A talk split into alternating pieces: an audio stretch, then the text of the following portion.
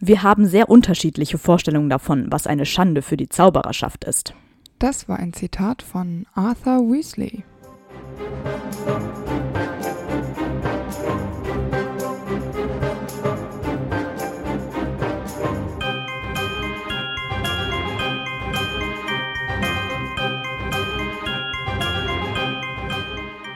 Hi, ich bin Amber. Und ich bin Antonia. Und wir sind die Schokofrösche. Und heute auf unserer Schokofroschkarte ist Arthur Weasley, der am 6. Februar 1950 in England geboren ist. Wir kennen ihn als Familienvater der Weasleys und als Muggelfan. Arthur kommt aus dem Keltischen und bedeutet Bär oder auch König. Und der berühmteste König Britanniens ist ja auch der sagenumwobene König Arthur. Also ist Arthur sozusagen der Bärenkönig. Und wenn man die Weasleys mit einer Bärenfamilie vergleicht, ne, muss ja jetzt nicht der Vater sein, aber der Bär an sich ist beschützend und deswegen passt es zu Arthur. Ja, genau. Wie jeder Weasley hat Arthur natürlich auch rote Haare. Mit fortgeschrittenem Alter lichtet sich aber sein Haar und oft trägt er eine Mütze oder so eine Art Hut.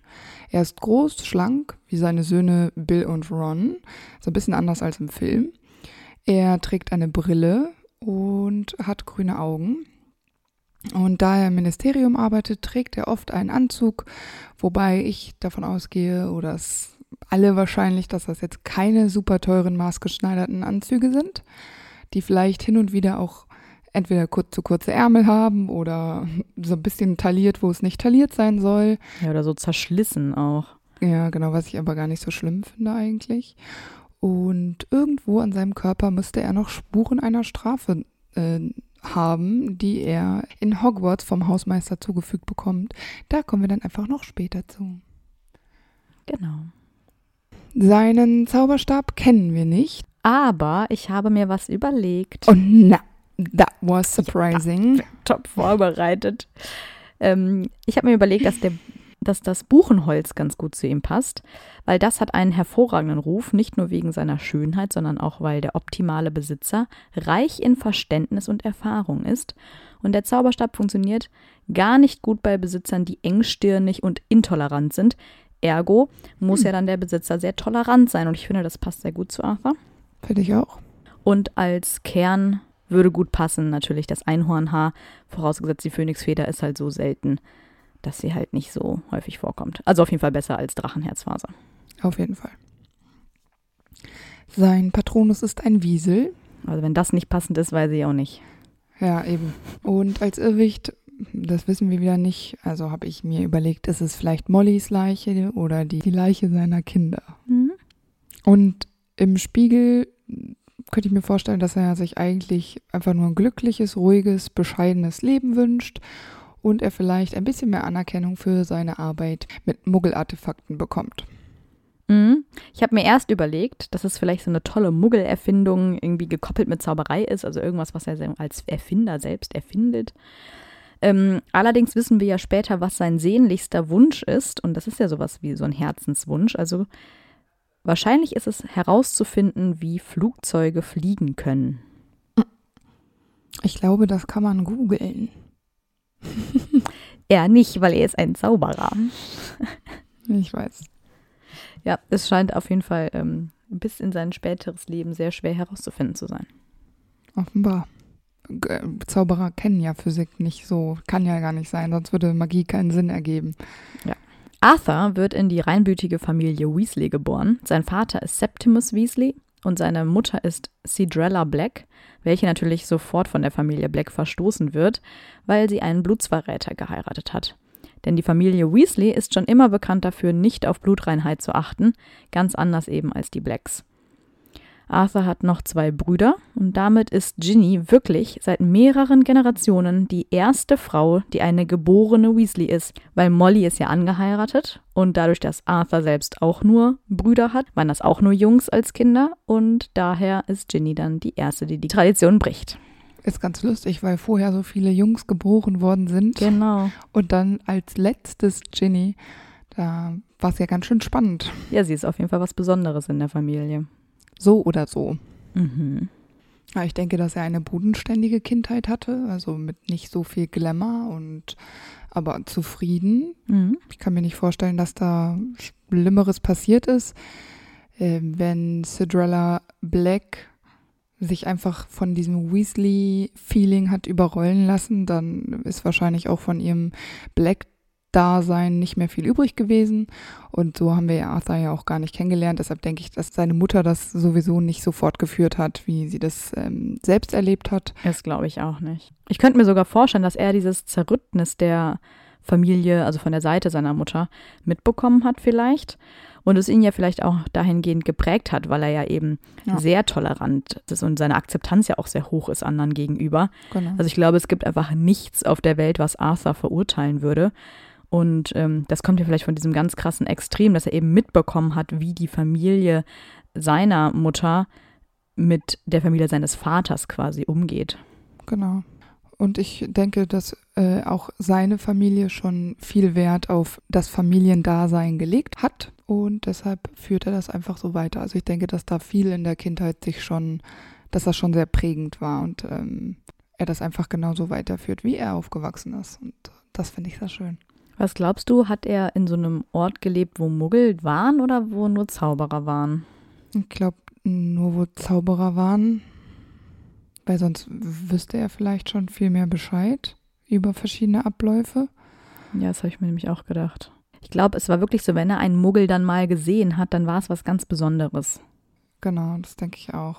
So ein bisschen exotisch. Und das hat halt diese Faszination dann auch so gesteigert. Also irgendwie dieses ganze Leben und die Kleidung und diese ganze Andersartigkeit, die fand er wahrscheinlich dann immer schon sehr interessant. Aber er war halt irgendwie nie nah genug dran, um mehr zu erfahren. Genau. Ja, seine Eltern, die natürlich selber beide reinblütig waren, konnten dann ja wahrscheinlich auch nicht viel dazu beitragen. Das denke ich auch. Ja, und später zu seiner Familie gehören natürlich auch noch Molly, eine geborene Privet und seine 7 Kinder. Mit 11 Jahren kommt Arthur nach Hogwarts und wird von dem sprechenden Hut in das Haus Gryffindor eingeteilt. Und ich finde, das passt. Mhm. Erstens, weil Weasleys ja, glaube ich, durch die Bank weg Gryffindors sind. Ja. Und vielleicht noch ein Hufflepuff. Habe ich auch gedacht. Aber bezogen auf diese ganze Ordensarbeit und alles, was noch später kommt. Und dass er ja auch kein Problem damit hat, Leuten die Meinung zu sagen, gerade wenn es um Rassismus und Diskriminierung geht, das ist ja schon viel Courage, die du dafür brauchst. Gerade wenn man allgemein in dieser Zaubererwelt, die so engstirnig ist, als Blutsverräter gilt, dann ist es natürlich noch ein bisschen härter, seine Meinung zu formulieren. Deshalb finde ich, ist das durchaus ein Gryffindor-Charakterzug. Ja, vor allem, weil er seine Meinung nicht nur den Leuten sagt, die ihm untergestellt sind, sondern ja auch seinen Chefs oder Menschen, die sich selbst zumindest als höher einordnen als er selbst. Malfoy.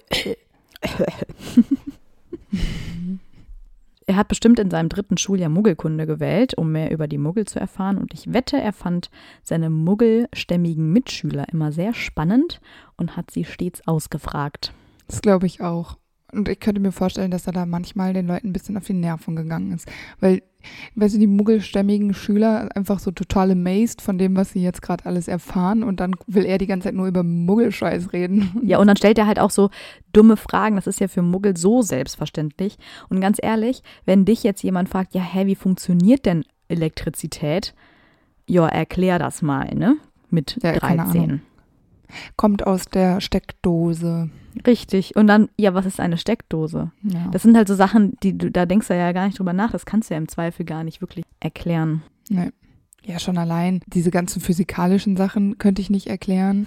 Vielleicht ist Arthur auch noch gar nicht so vorgedrungen, was Muggel sonst noch so machen, sondern macht halt nur so die obvious Sachen, so Licht, Feuer, Autos, Flugzeuge. Ja, genau. Aber wenn man mal überlegt, was wir in der Muggelwelt alles sonst noch so erschaffen haben über Schreibutensilien, Computer. Ja, zum Glück gab es damals noch keine Handys, du. Eben. Ja, zu seiner Schulzeit nicht, aber später ja auf jeden Fall. Ja, genau. Ja, aber Telefone gab es doch da schon, theoretisch. Ja. Aber es ist auf jeden Fall crazy. Ich glaube auch, dass er gut in der Schule war, auf jeden Fall immer stets bemüht und fleißig. Ich habe mir überlegt, dass er zwar, wie du gesagt hast, stets bemüht war, aber auch nicht unbedingt super gut. Nee, super gut habe ich ja auch nicht gesagt. Nee, genau. Aber ich glaube, dass er auch häufiger mal so ein bisschen verträumt war und vielleicht auch mal so ein bisschen verplant. Also ich kann mir nicht vorstellen, dass er immer seinen Stundenplan korrekt verfolgt hat und wusste, was ansteht. Dass er vielleicht auch mal zum falschen Gang gegangen ist aus Versehen und nur festgestellt hat, oh, die anderen gehen in die andere Richtung. Ich glaube aber, dass er damit nicht negativ aufgefallen ist. Es war einfach vielleicht so ein bisschen so eine sympathische Verplantheit. So stelle ich ihn mir vor.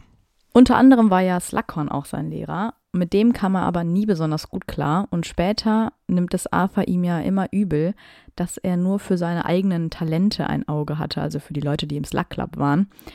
Da war nämlich Arthur nicht und deswegen hat Arthur immer so das Gefühl gehabt, er hat unter Slughorns Radar gelebt und irgendwie er wurde nie so richtig beachtet und das findet er unfair. Ja, aber da ist er ja echt nicht der Einzige. Nee. Das sind ja so einige unterm Radar von Slughorn gefahren. Das stimmt. Arthur hat Molly ja in Hogwarts kennengelernt und Molly erzählt dann später mal, dass sie sich nachts aus den Betten geschlichen haben, um sich zu treffen und einen nächtlichen Spaziergang zu machen, so ganz romantisch. Und Arthur wurde dann bei dem Vorhaben von Apollon Pringle erwischt, als sie auf dem Rückweg waren quasi. Und Molly konnte sich retten, allerdings Arthur nicht. Und er wurde dafür bestraft. Wir wissen jetzt nicht genau, wie er dafür bestraft worden ist, aber ich denke, dass es körperlich und vielleicht ein bisschen brutal war, wenn wir wissen, dass er Narben davon getragen hat. Da frage ich mich wieder, wo war da jemand, der das kontrolliert? Und warum darf der Hausmeister bestrafen, wie er will? Ja, damals war das wahrscheinlich noch normal. Wahrscheinlich gang und gäbe. Also ich meine, der ist 1950 geboren.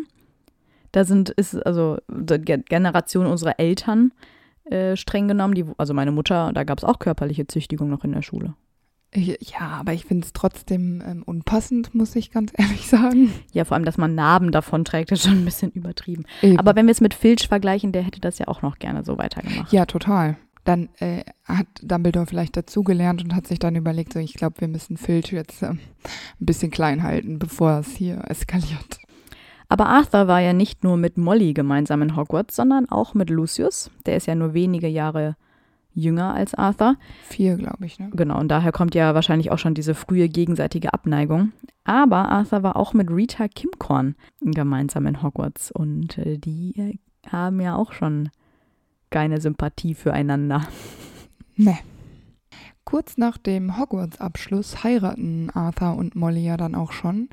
Die Hochzeit ist nicht groß und sicher auch etwas hektisch, denn Voldemort ist ja da zu dem Zeitpunkt auch schon so ein bisschen auf dem Vormarsch. Arthur beginnt im Ministerium in der Abteilung gegen den Missbrauch von Muggelartefakten zu arbeiten und wird dann später auch Leiter dieser Abteilung. Also da, denke ich, hat er darauf hingearbeitet, auf so eine Abteilung. Sehen wir ihn woanders? Ich glaube nicht. Mhm. Das ist ja so ein bisschen so wie so ein Deckmäntelchen, weißt du, da kann er sich mit Muggelsachen die ganze Zeit beschäftigen, aber kriegt quasi Geld dafür. Nicht viel, aber er kriegt Geld dafür. Ich könnte mir auch vorstellen, ich meine, zu der Zeit hat man natürlich auch irgendwie immer die Sorge, dass Voldemort das Ministerium übernehmen könnte. Und ich meine, das ist ja eine Abteilung, die ziemlich unbefangen ist. Und passt natürlich auch dazu, dass diese Muggel-Artefakte sein großes Steckenpferd sind. Ja. Aber im Grunde ist seine Arbeit ja folgende. Also Zauberer, die Muggelgegenstände missbrauchen und aus ihnen illegalerweise magische Gegenstände machen, die werden dann aufgesucht und gemeldet. Aber ich glaube, dass Arthur sich da auch schon häufiger mal inspirieren lässt. Denn er kauft sich ja zu der Zeit auch ein Muggelauto und bastelt so ein bisschen daran herum, bis es fliegen kann. Und sogar einen Unsichtbarkeitsknopf hat. Und den baust du ja eigentlich nur ein, wenn du auch vorhast, damit verbotenerweise zu fliegen. Weil er behauptet ja, und er hat ja ein bisschen an diesem Gesetz mitgeschrieben, wo ja gesagt wird, das ist so eine Art Grauzone. Also man macht sich nicht strafbar damit, wenn man es nur baut, aber nicht vorhat, damit zu fliegen. Aber ich finde, wenn du so einen Unsichtbarkeitsknopf einbaust, dann besteht schon die Möglichkeit, dass man unentdeckterweise auch damit fliegen könnte.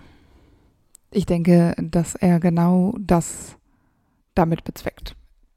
Er würde das vielleicht nicht zugeben, schon allein, weil er es Molly nicht erzählen wollen würde.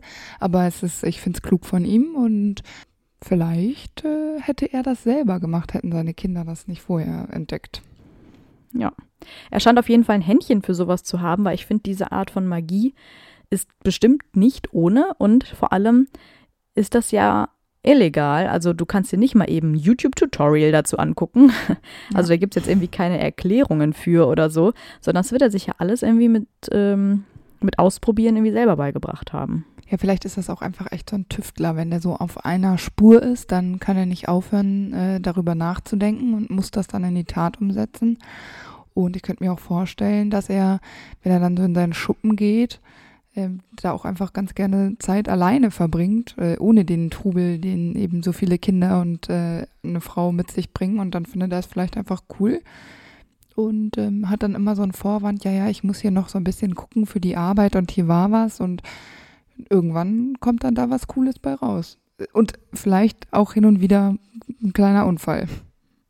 Versenkt sich so ein paar Haare oder so. Ich könnte mir vor allem auch richtig gut vorstellen, dass er einfach ein paar von diesen Muggelgegenstände, die er da eigentlich konfisziert hat, behält. Und ja.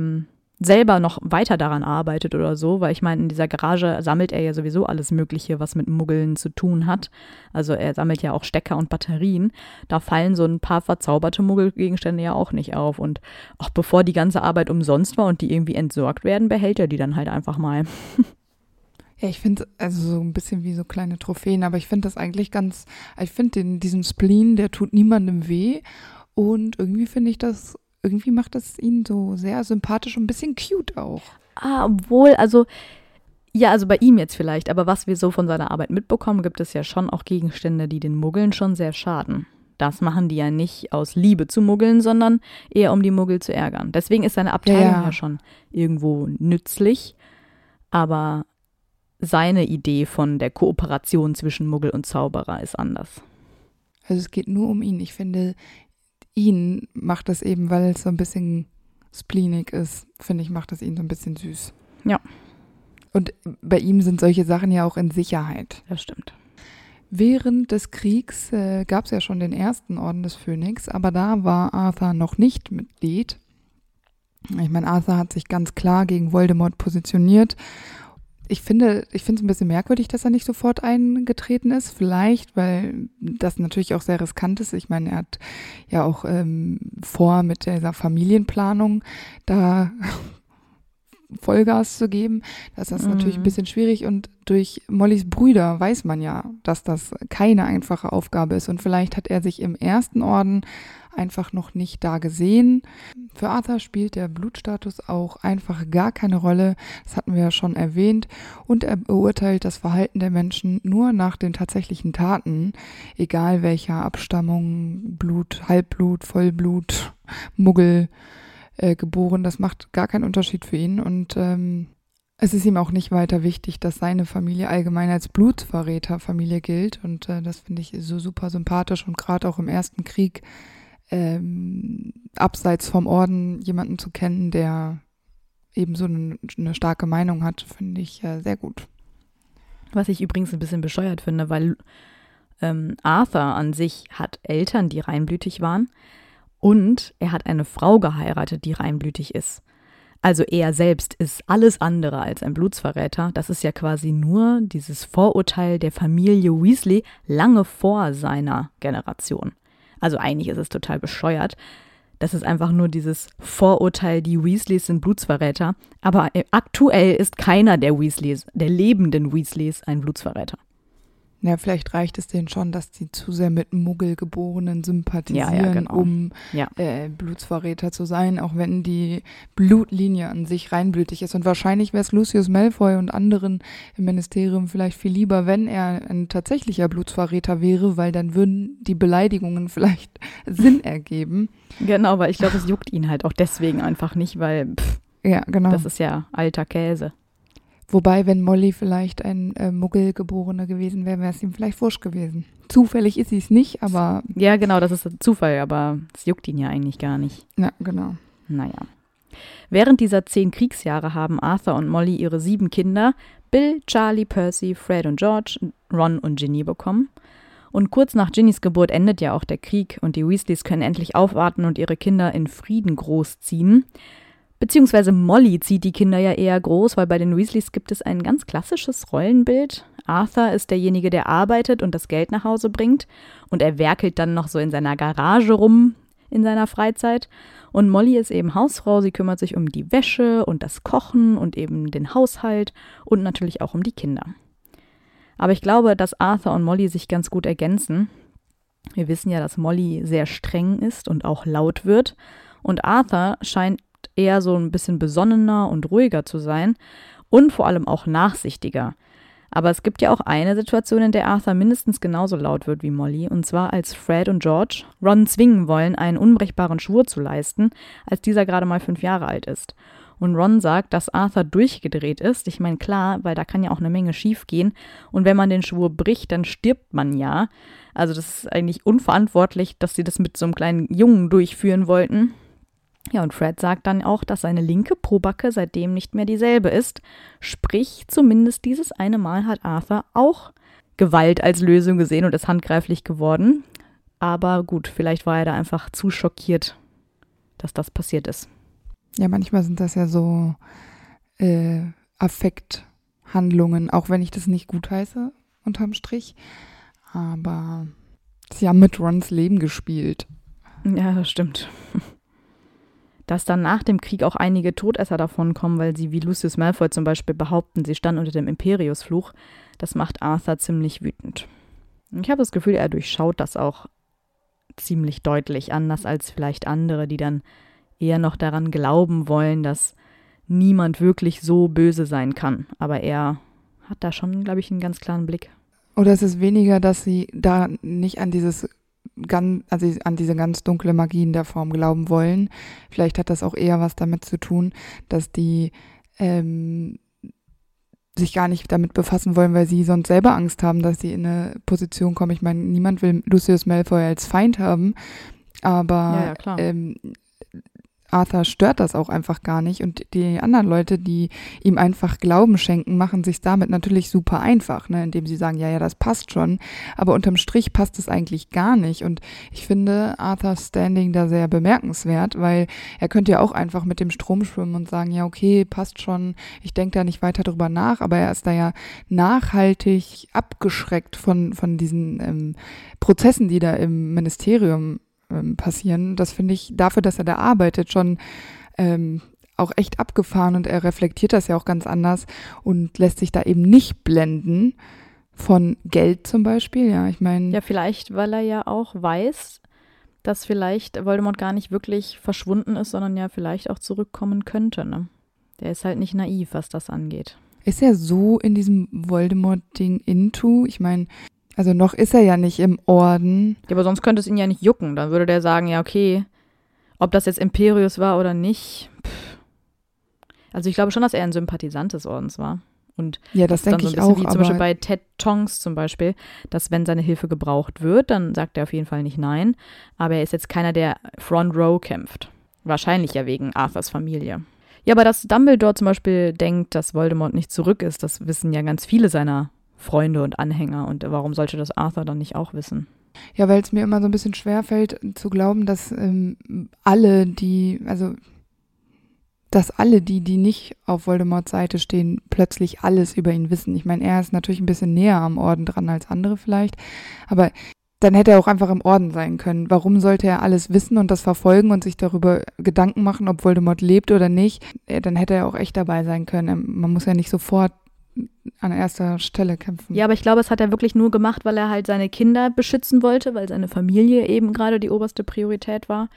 Es muss ja auch nicht heißen, dass er sagt, okay, Voldemort kommt jetzt bald zurück, sondern halt einfach, ich glaube, wenn du einen Krieg erlebt hast, dann hast du immer irgendwo die Sorge, dass sowas nochmal passieren kann. Weil du weißt, dass es schon mal passiert ist. Und ob das jetzt ein Voldemort ist oder ein Hans-Peter, der da an die Macht kommt und Böses tut, spielt dann ja auch keine Rolle mehr. Das Schuljahr, das im Sommer 1992 beginnt, also Ron und Harrys zweites Schuljahr, beginnt tatsächlich schon ein bisschen turbulent, weil Fred und George und Ron sich den besagten Ford Anglia ausleihen, weil sie Harry abholen wollen, weil Ron ja den ganzen Sommer über keine Briefe erhalten hat. Die wurden ja von Dobby abgefangen, und ich finde es ganz löblich, das haben wir in Fred und Georges Folge bestimmt auch bei Ron gesagt, dass Arthurs Kinder anscheinend Harry retten wollen und das ist ein sehr netter Gedanke, der Weg dahin vielleicht ein bisschen schwierig ist, aber irgendwie hat Arthur es ja vielleicht ein bisschen herausgefordert, weil er diesen fliegenden Wagen hat, der einen Unsichtbar-Knopf hat. Von dem auch alle Kinder wissen. Ja eben, es ist ja jetzt kein Geheimnis, dass es dieses Auto gibt und das ist natürlich ein bisschen schwierig und bringt Arthur ja auch total in Schwierigkeiten. Da hätte man vielleicht noch mal ein paar Warnungen vorher aussprechen sollen, immer mal wieder auffrischen, damit in den Kinderköpfen einfach verankert ist, du darfst dieses Auto nicht fliegen, du darfst es besitzen, du darfst daran tüfteln, aber du darfst nicht fliegen. An dem Tag, wo seine Söhne mit Harry ankommen, kommt Arthur ja selbst erst morgens von der Arbeit zurück. Offenbar hat er ja auch Schichtdienst in seiner Abteilung. Er ist jedenfalls total müde und fertig, weil er auch hinterrücks von Mundungus Fletcher angegriffen wurde. Und das fand ich ganz witzig, weil da schon direkt am zweiten Teil ein Name erwähnt wird, den wir ja später häufiger hören. Erst im 5. wieder, ne? Genau. Arthur ist ja auch total überrascht, Harry zu sehen. Und er fragt dann Harry wer. So als wüsste er überhaupt nicht, welcher Harry das sein könnte, als hätte Ron von 5 Harrys erzählt, die er in Hogwarts kennengelernt hat. Und als wäre auch der Name Harry Potter für ihn so irgendwie gar kein Begriff, aber wahrscheinlich ist er wirklich einfach nur müde. Weil auch wenn Arthur viel arbeitet, könnte ich mir trotzdem vorstellen, dass er von Harrys Geschichten gehört hat. Ja, klar. Ja, und jetzt wird es wieder ein bisschen strange. Arthur siezt Harry. In der deutschen Ausgabe habe ich schon wieder die Krise bekommen. Ich dachte, welcher... Keine Ahnung, wie alt er da ist, Mitte 40-Jährige, sieht's denn dann so einen 12-jährigen Schulfreund von seinem Sohn? Also haben meine Eltern dich jemals gesiezt? Ich wollte gerade sagen, der Freund von dem Sohn. Nee, aber ich finde, sie hätten das durchaus tun sollen seit der 5. Wäre mir recht gewesen.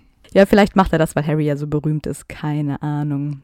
Naja, Arthur freut sich ja auch total, dass sein Auto tatsächlich fliegen kann, weil er hat es ja offenbar noch nie wirklich ausprobiert. Allerdings hält seine Begeisterung dann auch nur so lange, bis er Mollys bösen Blick spürt und dann beginnt er das Verhalten seiner Jungs zu rügen. Also eigentlich ist er ziemlich stolz auf sie, aber er muss dann halt so ein bisschen tun, damit er und Molly auf einem Level sind. Vielleicht ist er nicht zwingend nur stolz auf seine Kinder, sondern darauf, auf sich selbst, weil er es geschafft hat, dass das fliegen kann. Stimmt. Und vielleicht ist er auch froh, dass er nicht den Testflug gemacht hat, weil er sonst den Anschiss von Molly bekommen hätte. Das stimmt. Und ich meine, im Nachhinein wissen wir jetzt, es ist keinem was passiert. Ich meine, wenn jemandem was passiert wäre, okay, dann hätte er sich vielleicht Vorwürfe gemacht. Aber es hat ja so funktioniert, dass keinem was zugestoßen ist. Und so ist er vielleicht einfach stolz auf seine Arbeit, auf seine Söhne, dass die so freundschaftlich und kollegial agieren und muss sich dann aber, um dem Zorn seiner Frau aus dem Weg zu gehen, dann doch dafür entscheiden, seine Jungs ein bisschen in die Schranken zu weisen. Ja, das passt ganz gut. Die Zeit mit Harry nutzt Arthur natürlich dann auch sofort, um ihn über das Muggelleben auszufragen, weil es ihn natürlich total fasziniert, wie die Muggel ohne Zauberei durchkommen. Offenbar scheint Arthur bei seiner Arbeit nicht sonderlich viel Geld zu verdienen, denn die Weasleys haben ja eigentlich gar kein Geld und müssen sich dann jedes Jahr auch Gedanken darüber machen, wie sie die Schulbücher ihrer Kinder finanzieren. Ich meine, klar, Arthur muss ja auch irgendwie als alleiniger Verdiener 5 Kinder und sich und Molly über die Runden bringen. Allerdings sind die Kinder ja auch nur maximal in den Ferien da und wir wissen ja auch nicht, ob Hogwarts unbedingt Schulgebühren verlangt, weil ansonsten stehen ja eigentlich nur die Kosten am Anfang des Schuljahres an. Also die müssen halt am Anfang relativ viel Zeug besorgen, aber im Laufe des Schuljahres müssen sie ja nicht mal die Kinder füttern. Ja, nur die zu Hause sind, ne? Ja, genau. Und Miete zahlen die ja auch nicht, das gehört denen ja, das Haus. Naja, für den Ausflug in die Winkelgasse hat Arthur sich ja offenbar freigenommen, weil er kann die anderen dorthin begleiten. Weil Harry ja aus Versehen in der Nocturngasse landet, überhört er das Gespräch von Lucius und Mr. Borgin und weiß natürlich dadurch, dass Lucius einige Dinge verkaufen muss, weil Arthur offenbar ein neues Muggelschutzgesetz veranlassen will und einige von Lucius' Gegenständen könnten dabei zweifelhaft sein, weswegen Lucius sie loswerden will. Und das alles erzählt Harry Arthur natürlich, der dann ja wiederum vermutet, dass Lucius Angst hat und er will ihn unbedingt dran bekommen.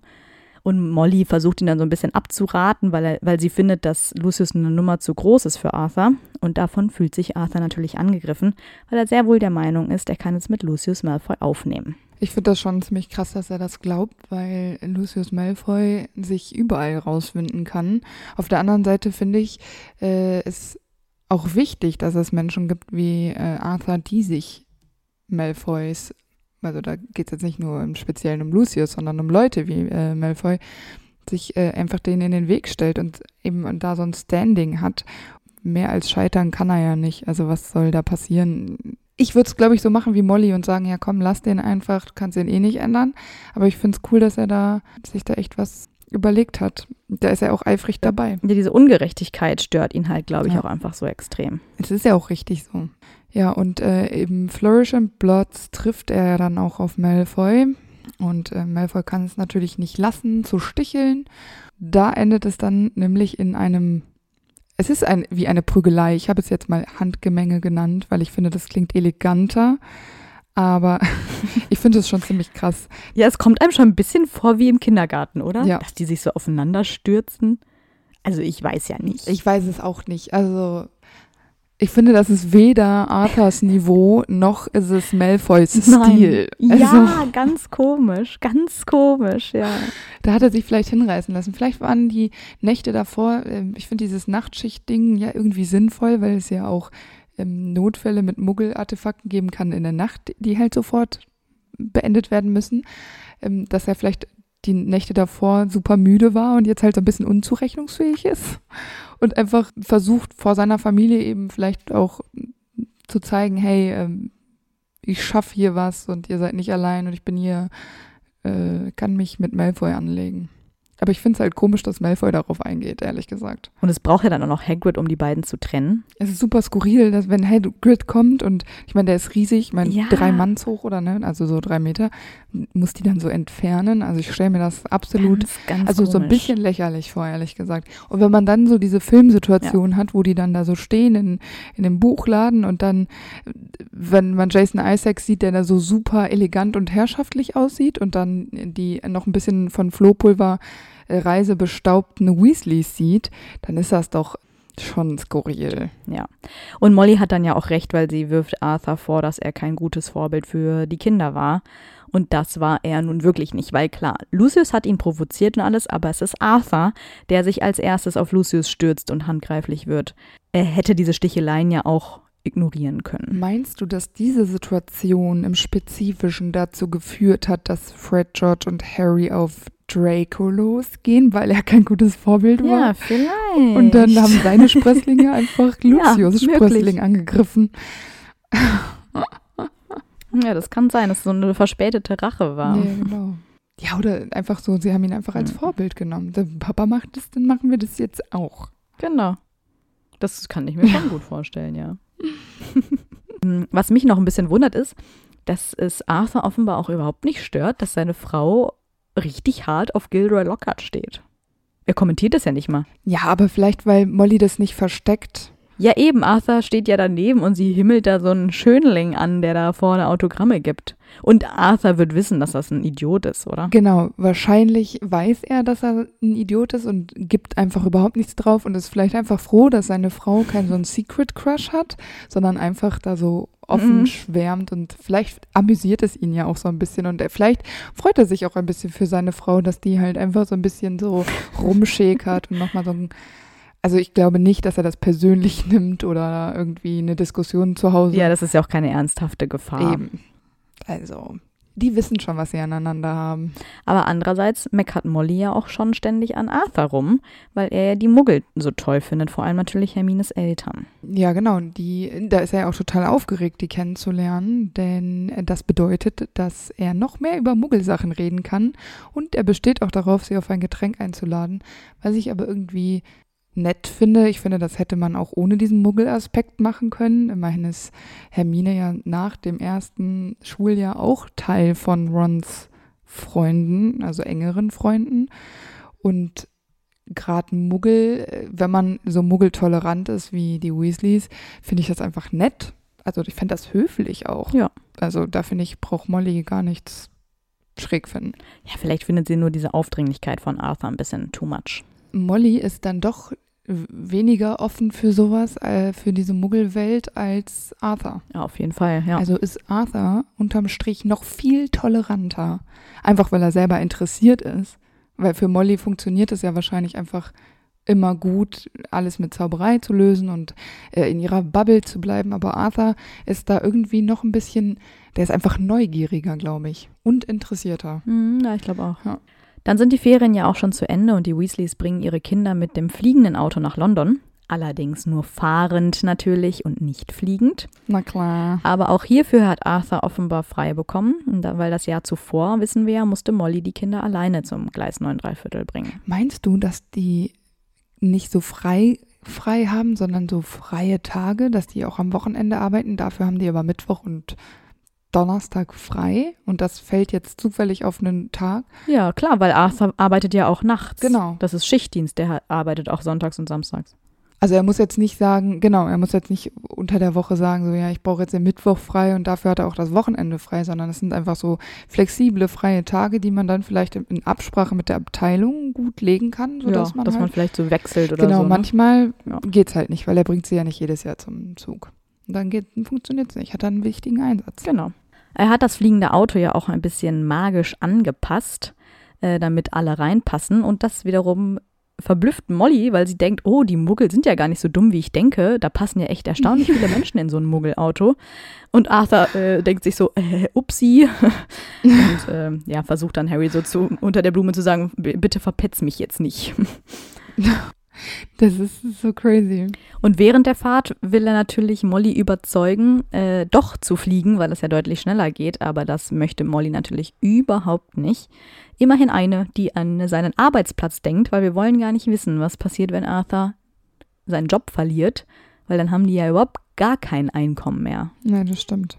Da muss Molly im Akkord anfangen zu stricken. Ja, genau. Weil Harry und Ron ja nicht durch dieses Portal zum Gleis 9 3/4 kommen, weil Dobby den Zugang ja versperrt hat, müssen die sich das Auto nochmal ausleihen. Also ich weiß nicht, ob sie es müssen, aber sie tun es auf jeden Fall. Und das bringt Arthur ja ganz schön in Schwierigkeiten, denn ihn erwartet eine Untersuchung seines Büros, weil dieses Auto ja von Muggeln bei diesem Flug gesehen worden ist und die mussten dann obliviert werden und das ist ja auch sehr aufwendig und das wirft natürlich kein gutes Licht auf Arthur und auch nicht auf sein Büro. Und dafür kriegt Ron ja dann diesen tollen Heuler. Ja, aber den bekommt er ja von Molly, also ich glaube tatsächlich, ja, genau, dass Molly nochmal wütender ist als Arthur selbst. Ich glaube, Arthur ist das Hauptproblem, dass er bedauert, dass das Auto einfach verloren ist, weil das natürlich dann ja in den verbotenen Wald abhaut, wie wir wissen. Und er hat es nicht mehr. Ich glaube, das ist der größte Verlust, den er hat. Aber ich meine, es ist schon auch irgendwo der absolute Hammer, dass er ein Auto hatte, was seine eigenen Kinder illegalerweise fliegen, obwohl es niemals hätte abheben dürfen. Ja. Und ich meine, das ist genau der Bereich, mit dem er sich bei seiner Arbeit beschäftigt. Also wahrscheinlich hat er dann auch noch seinen eigenen Missbrauch von Muggelartefakten behandelt bei der Arbeit, weil das fällt ja bei ihm auf dem Schreibtisch. Ein fliegendes Auto. Eigentlich schon. Das ist doch total bescheuert. Und dann weißt du wieder, wie korrupt das Ministerium ist. Ja. Dann dachte er sich so, naja, ich muss mir jetzt wohl eine eigene Kommission auf den Hals jagen, aber das kann ich ja abhaken und sagen, naja, freigesprochen. Naja, auf der einen Seite, das ist ja jetzt nicht so ein krasser Schaden, weil Mr. Weasley, also Arthur, das ja nicht böse machen würde. Und es ist ja auch eigentlich keiner zu Schaden gekommen. Ja, aber es haben ja, wie gesagt, Muggel gesehen. Ja, genau. Und dann ist es vielleicht auch ein Muggel mehr gewesen, der den man vielleicht nicht auffinden konnte, weil man es nicht wusste oder so. Weißt du, das gefährdet ja schon dieses ganze Geheimhaltungsabkommen. Ja, klar. Das ist schon nicht so ohne, würde ich sagen. Und ich meine, das Ganze hat ja weder ihm noch seiner Abteilung geschadet. Weiß ich nicht, ob das immer alles so mit rechten Dingen zugeht bei dem.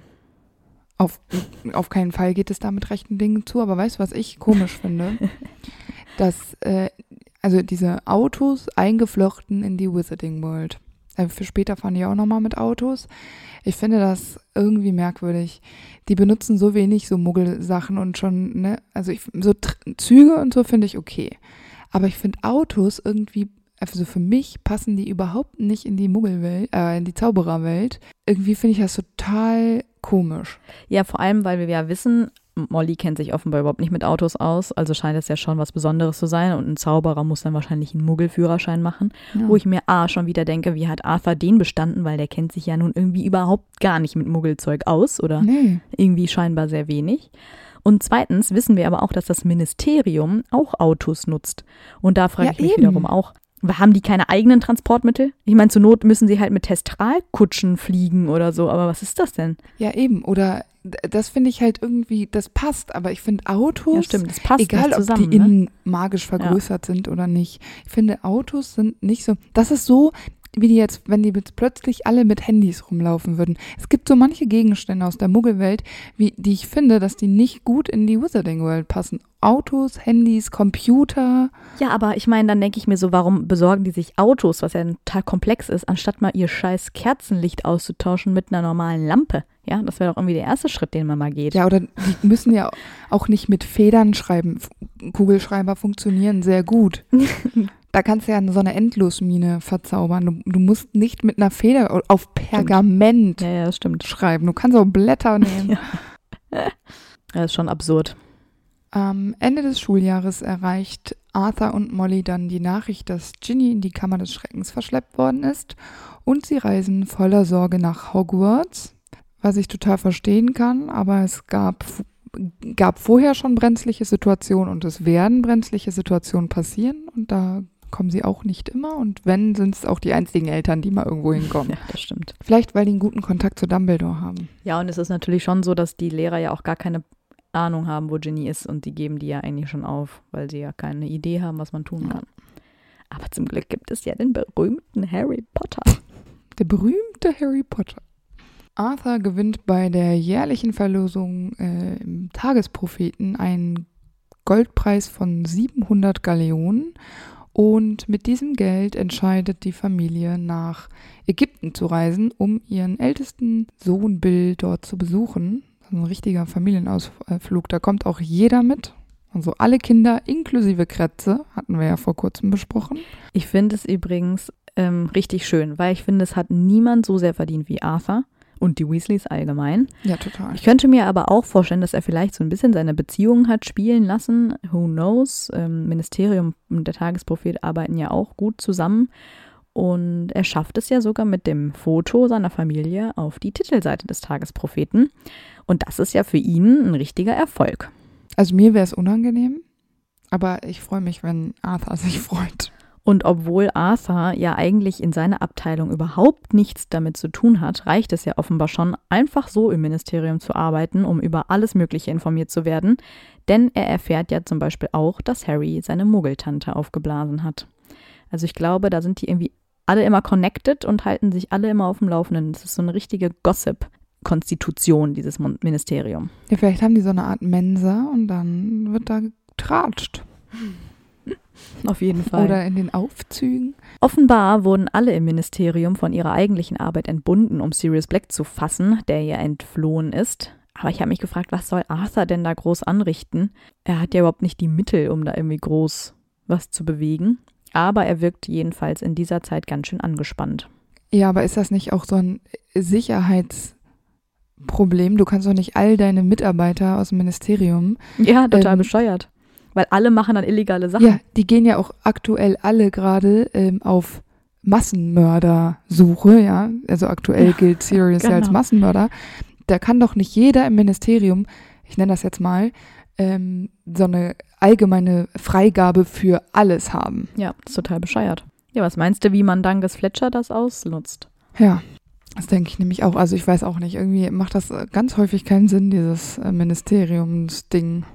Die Familie Weasley und Harry übernachten dann ja im tropfenden Kessel und Harry bekommt dann ein Gespräch von Arthur und Molly mit, in dem sie besprechen, ob man Harry sagen sollte, dass Sirius unterwegs ist und Arthur geht ja davon aus, dass Sirius Harrys Tod will. Molly ist ja ganz anderer Meinung als Arthur und sie spielt ja auch die Gefahr so ein bisschen runter, so von wegen, naja, du weißt ja gar nicht, ob Sirius Harry wirklich umbringen will und so.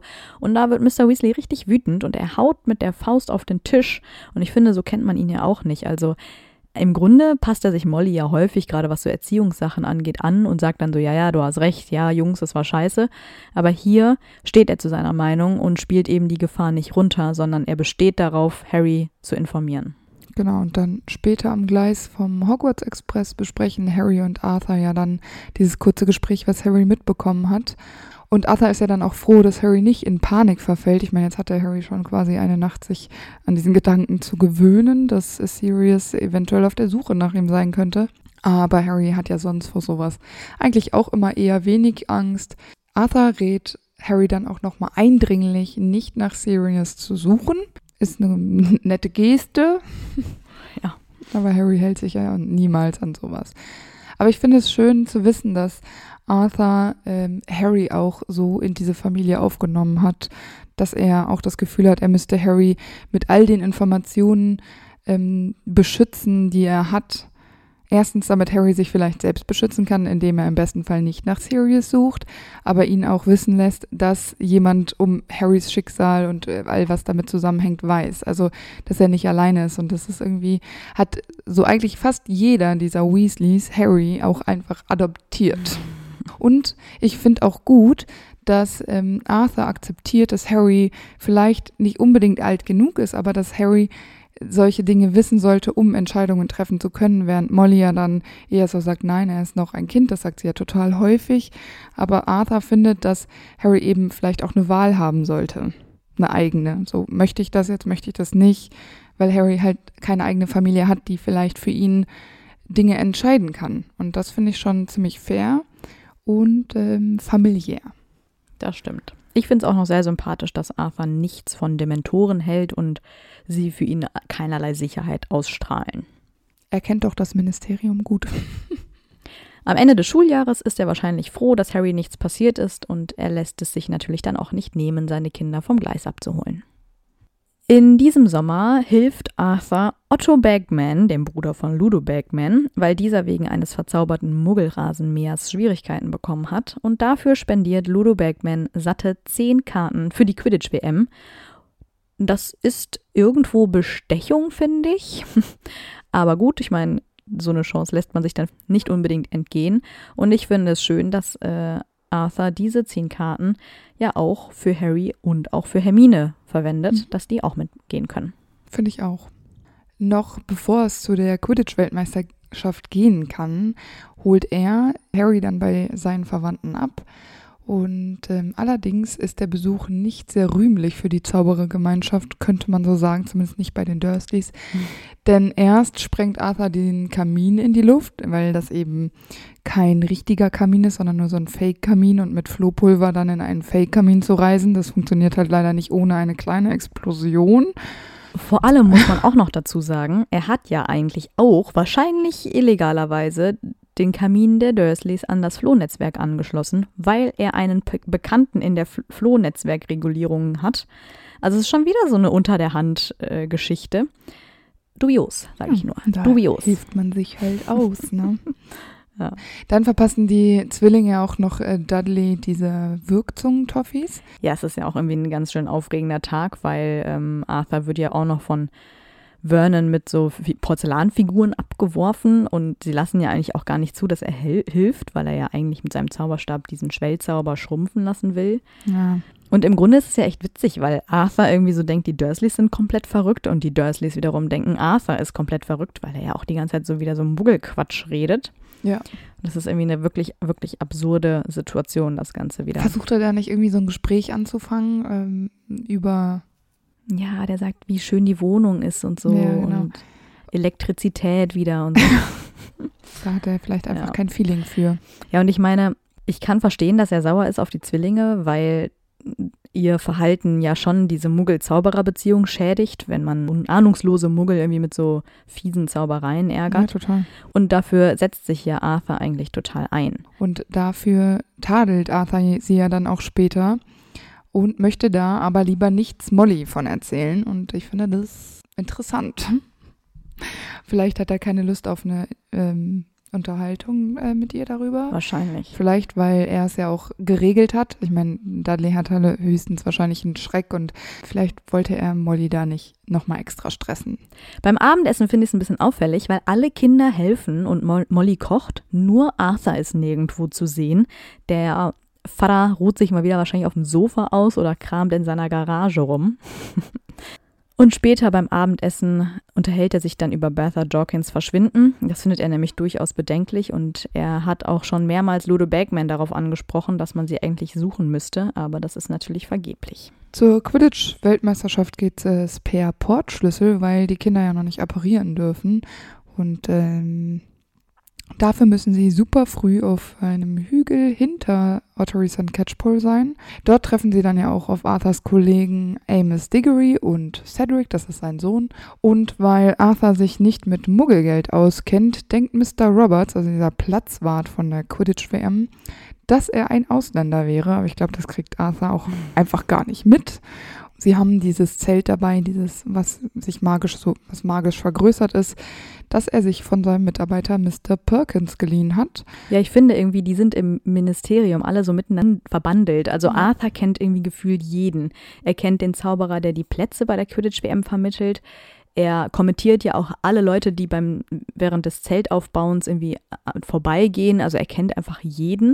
Als die das Zelt aufbauen, da besteht ja Arthur auch drauf, dass sie das alles ganz inkognito machen. Also er möchte das wie ein Muggel aufbauen, um keine Magie zu benutzen. Genauso begeistert ist er ja auch von Streichhölzern. Ja. Ich glaube, Hermine fühlt sich dann auch irgendwann langsam verarscht. Sie hilft ihm dann nämlich auch, ein Streichholz anzuzünden, weil er wie so ein kleines Kind, sobald das brennt, das vor Aufregung loslässt. Aber es ist doch irgendwie cute, oder? Ich meine, da kann mir doch jetzt keiner sagen, dass das nicht irgendwie sympathisch ist. Aber auch ein bisschen albern. Diese Freude an diesen kleinen Sachen. Also ich freue mich nicht mehr über ein Streichholz, aber er ist ein erwachsener Mann mit Familie, der mitten im Leben steht und freut sich über ein scheiß Streichholz. Also ich finde das irgendwie knuffig. Das ist schon witzig. Da möchte man so mal an den Wangen so tschuk tschuk machen. Einfach weil... Nicht, weil ich ihn herabsetzen will oder denke, er ist ein Idiot. Nee, nein. Das ist ja auf keinen Fall. Aber irgendwie finde ich es einfach so viel Freude an so Kleinigkeiten zu haben, finde ich irgendwie super. Als der Zeltplatz dann von Todessern überrannt wird und Muggel gefoltert werden, versucht er, seine Kinder dann in Sicherheit zu bringen. Und er selbst bricht dann mit Bill, Charlie und Percy auf, um seine Kollegen vom Ministerium zu unterstützen. Und das kann ja auch gefährlich sein, ne? Das stimmt. Ich finde es vor allem auch sehr schön, dass er später dann im Wald, wo herauskommt, dass mit Harrys Zauberstab das dunkle Mal heraufbeschworen wurde und Winky wird ja beschuldigt, dass Arthur Winky mit Namen anredet und er sehr freundlich mit ihr spricht. Anders als zum Beispiel Amos Diggory, der sie ja einfach nur Elfe nennt und sie direkt beschuldigt. Da merkt man auch wieder, dass Arthur da einen ganz anderen Blick auf diese magischen Wesen hat als viele andere reinblütige Zauberer. Zu Hause, als sie wieder zurückkommen, muss er auf diesen Schock erstmal einen Tee mit Whisky trinken. Und weil Rita Kimmkorn seine Aussage, dass es keine Verletzte gab, total umgedichtet hat, muss er dann im Anschluss sofort schon wieder ins Büro und das irgendwie gerade biegen. Und in den nächsten Wochen ist er dann nur noch kaum zu Hause, auch nicht am Wochenende. Ja, weil vor allem muss er ins Ministerium zurück, obwohl er, glaube ich, noch Urlaub hat. Also ja, genau, der hat eigentlich frei, ja. Ja, und zurück im Ministerium müssen sie dann ja auch noch Moody aus der Patsche helfen. Sie wissen ja nicht, dass der tatsächlich in Schwierigkeiten steckt und eben nicht von seiner Paranoia verfolgt wird, so wie sonst üblich. Da kommen ja sogar Polizisten, glaube ich, ne? Die spricht er so komisch aus. Polizisten oder so, sagt er. Ja. Sie kehren das ja so ein bisschen unter den Teppich, weil sie Moody ja eigentlich schützen wollen, um ihm nicht noch was anzuhängen, was eben mit dieser Aufruhr zu tun hat. Aber irgendwie ist das jetzt ein bisschen blöd gelaufen. Also Moody wird ja in dem Moment von Wurmschwanz und von Barty Crouch Jr. Überfallen. Und das ist natürlich jetzt ein blöder Zufall. Ja, das stimmt. Ja, später beim Trimagischen Turnier hat Arthur offenbar auch keinen Urlaub, weil er kann Harry nicht unterstützen kommen. Arthur glaubt Harry natürlich, dass Voldemort zurückgekehrt ist und seine Vermutung wird ja dann auch bestätigt, dass jene, die sich damals vor Azkaban gedrückt haben, wirklich Todesser waren und nicht nur unter dem Imperiusfluch standen. Und umso schlimmer ist es dann für ihn, dass Lucius zum Beispiel so gute Beziehungen ins Ministerium pflegt, wo das Ministerium sich ja auch vor allem gerade so unmöglich gegenüber Harry und Dumbledore verhält. Aber dort bleibt er natürlich weiterhin still, damit der Orden ein paar Spione im Ministerium hat, denn diesmal wird er offizielles Mitglied im Orden des Phönix und er wohnt dann sogar im Sommer mit den anderen im Grimmauld Place. Beim Essen im Grimmauld Place führt Arthur mit Bill und Lupin eine Diskussion darüber, ob Kobolde zu Voldemort überlaufen würden oder nicht. Er ist der Meinung, dass nicht, weil die eben so eigen sind. Und bei der Diskussion darüber, ob und was Harry erfahren soll, obwohl er ja kein Ordensmitglied ist, ist Mollys Standpunkt ganz klar. Harry ist zu jung, das hatten wir ja vorhin schon mal erwähnt, dass Molly da sehr strikt ist. Und Sirius sieht das zum Beispiel natürlich ganz anders. Und Molly wendet sich dann ganz hilfesuchend an ihren Mann. Aber tatsächlich ist auch Arthur der Meinung, dass sich die Zeiten geändert haben und dass es Dinge gibt, die Harry erfahren sollte. Und auch hier ist wieder, dass Arthur vielleicht Harry tatsächlich ein bisschen mehr ernst nimmt, dass es für ihn eben wichtig ist, dass Harry Informationen hat und nicht in so ein schwarzes Loch läuft. Und ich finde auch, man könnte sich überlegen, Harry ist jetzt seit 4 Jahren eng mit den Weasleys, dass Harry immer die Informationen bekommt, die er braucht. Also warum ihm sie nicht schon so vorbereitet geben, dass Harry keine falschen Rückschlüsse ziehen kann und sich da vielleicht in Gefahrsituationen begibt, die unnötig wären. Und deshalb finde ich, Harry ist jetzt 15 und so langsam, finde ich, könnte man wirklich mit so ein paar Informationen rausrücken. Und da finde ich es cool, dass er Molly dann da eben nicht einfach nur klein beigibt und sagt, ja, okay, dann nicht, sondern dass er nach wie vor da einen Standpunkt hat. Und den hat er ja schon im 3. Schuljahr gehabt. Das ist wohl eins seiner Prinzipien. Und da ist er konsequent. Finde ich auch gut. Das Problem ist ja vor allem gerade, dass Percy absolut auf der Seite des Ministeriums steht und er und Arthur deswegen einen furchtbaren Streit hatten, bei dem Arthur so laut wurde wie Molly normalerweise. Und Percy zieht ja daraufhin aus. Also die Familie ist jetzt so ein bisschen angespannt und das zeigt sich dann ja auch tatsächlich bei Harrys Anhörung. Dann nimmt Arthur Harry ja mit ins Ministerium, weil er ja sowieso zur Arbeit muss. Und Arthur und die anderen sind sich ja auch eigentlich ganz sicher, dass Harry freigesprochen wird und versuchen ihm alle so ein bisschen Mut zu machen. Normalerweise appariert er ja, aber mit Harry reist er dann auf dem Muggelweg. Sie nehmen nämlich die Bahn nach London und gehen dann mit der Telefonzelle ins Ministerium. Und Arthur ist natürlich total begeistert von allem. Also ich meine natürlich in erster Linie auch von dem Fahrkartenautomaten. Zum Beispiel. Und ich denke, es war nicht ganz selbstlos, dass er den Muggelweg gewählt hat. Auf keinen Fall. Dafür fallen Worte wie wunderbar, einfallsreich und fabelhaft in Bezug auf alles, was mit Muggeln zu tun hat. Und deshalb würde ich sagen, hat er sich doch ein bisschen auf diesen Ausflug gefreut. Ich glaube nicht, dass er sich freut, dass er mit Harry zu dieser Anhörung muss. Aber weil der Zufall es so will, nicht magisch anzureisen wäre für Harry in der Situation jetzt klüger, denkt er sich, ach, dann nutze ich das auch für mich. Und ich finde es irgendwie auch wieder, cute, weil er so amazed ist von diesem ganzen mit den U-Bahnen und Harry erklärt das und Harry ist so halbherzig und weil das für ihn ja total normal ist, aber Arthur ist da so voll, wow, und wie kann das sein und dann hier und ach, ich fand das irgendwie süß. Aber ich finde, man fragt sich dann ja auch irgendwie immer, wie kann es denn sein, dass er so wenig Ahnung von Muggeln hat? Also er hatte Muggelkunde in Hogwarts, okay, ich meine, das ist jetzt natürlich auch schon ein paar Jährchen her, aber er liebt Muggel und er arbeitet mit Muggel-Artefakten, also er beschäftigt sich ja auch beruflich damit.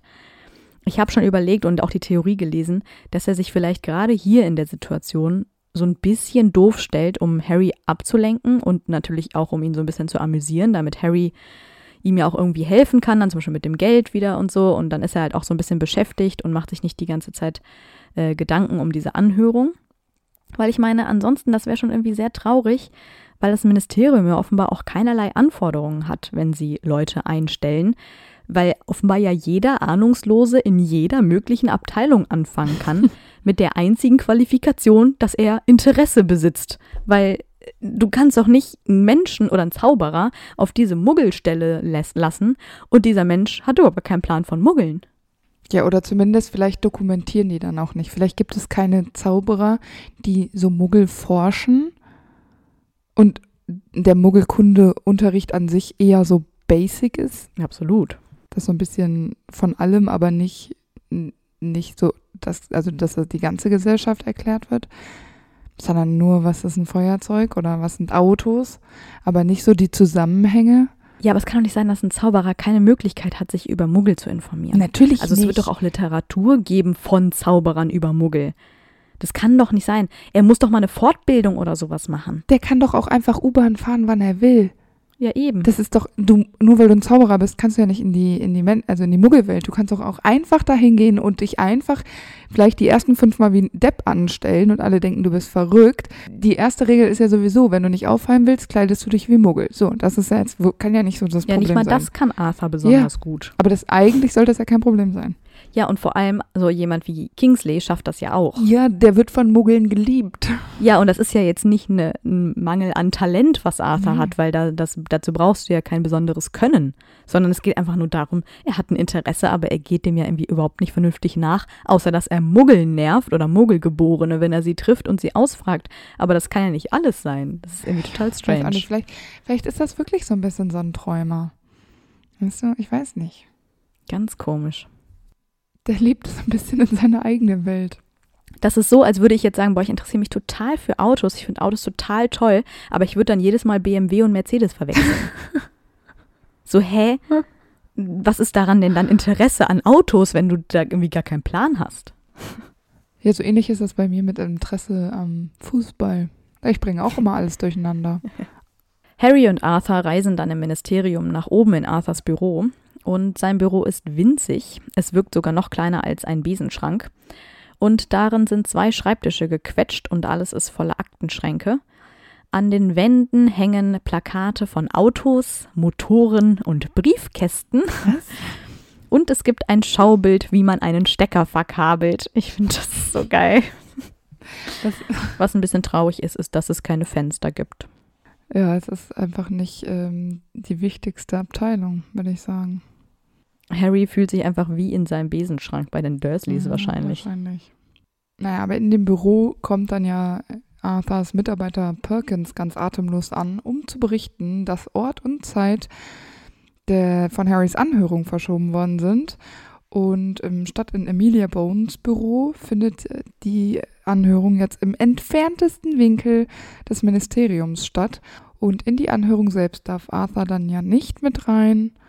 Und wartet bestimmt ganz gespannt davor ab. Und ist, auch wenn er vielleicht immer gesagt hat, dass er glaubt, dass Harry freigesprochen wird, ist er vielleicht dann in diesem doch sehr stressigen Moment doch ein bisschen zwiegespalten und hofft dann einfach, dass es für Harry gut ausgeht. Ja, er ist bestimmt nervös. Tut es ja auch. Ja, Harry wird freigesprochen. Als nach der Verhörung Percy nach draußen schreitet, ignoriert er seinen Vater. Und dabei werden dann die Falten um Arthurs Mund etwas schärfer, aber er lässt sich sonst nichts anmerken. Macht ja auch keinen Sinn. Und das ist ja irgendwie auch schon ein bisschen bitter. Ja, total. Arthur muss immer mal wieder Schichten für den Orden machen, auch nachts. Und zu seinen Aufgaben gehört es dann, die Mysteriumsabteilung zu bewachen. Und da kommt es dann ja eines Nachts vor Weihnachten auch zum Angriff von Nagini, welche sich zum Auskundschaften im Ministerium aufhält. Harry sieht es quasi aus der Sicht von Nagini. Und so kann Harry Dumbledore noch benachrichtigen. Denn Arthur muss 3 kräftige Bisse der Schlange einstecken und sinkt blutüberströmt in der Mysteriumsabteilung zusammen. Und da ist natürlich eilige Hilfe ganz wichtig. Das hätte sonst schief gehen können. Und so kommt er ins St. Mungos Krankenhaus. Genau, Molly reist ja an dem Abend noch zu Arthur. Sie gibt dann den anderen die Nachricht, dass er noch am Leben ist, was nicht gerade optimistisch klingt. Nee. Aber Arthur schafft es ja und natürlich besuchen die Weasleys und Harry Arthur ebenfalls im Mungus. Und es geht ihm eigentlich schon deutlich besser. Er liest nämlich, als sie gerade reinkommen. Er hat aber noch einen Verband. Ansonsten sagt er, könne er aber auch eigentlich schon wieder nach Hause. Nur leider können die Heiler diesen Verband nicht abnehmen, weil seine Wunde nicht aufhört zu bluten. Und deswegen muss er die ganze Zeit auch so einen blutbildenden Trank trinken. Ja, stündlich, ne? Ja, genau. Er will aber auch eigentlich gar nicht über diesen Auftrag reden, wo dieser Angriff passiert ist, sondern er spricht dann die ganze Zeit nur so von Willy Widdershins, der verhaftet wurde, weil er Muggeltoiletten verzaubert hat, sodass sie alles wieder ausspucken. Aber die Anklage wurde dann fallen gelassen und Arthur vermutet dahinter dann Korruption. Ich meine, damit kennt er sich ja auch aus. Aber er versucht eben alles, um die anderen irgendwie davon abzulenken, weil es natürlich eine geheime Mission war, wo er unterwegs war. Sie besuchen Arthur dann ja auch nochmal ein zweites Mal.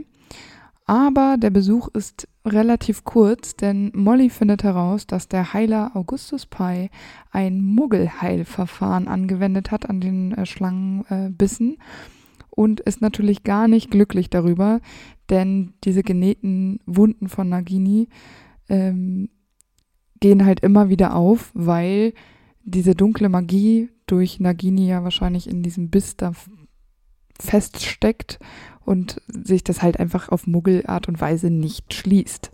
Und das macht Molly natürlich wirklich zu schaffen. Ja, also bevor sie ihn anschreien kann, machen sich alle anderen schnell aus dem Staub. Also ich finde das bei dunkler Magie auch vielleicht ein bisschen sehr krass experimentell. Vielleicht hätte man das lieber bei so Gnomenbissen mal ausprobiert. Ja. In den Weihnachtsferien darf Arthur dann auch wieder nach Hause, weil doch ein Gegengift gefunden wurde.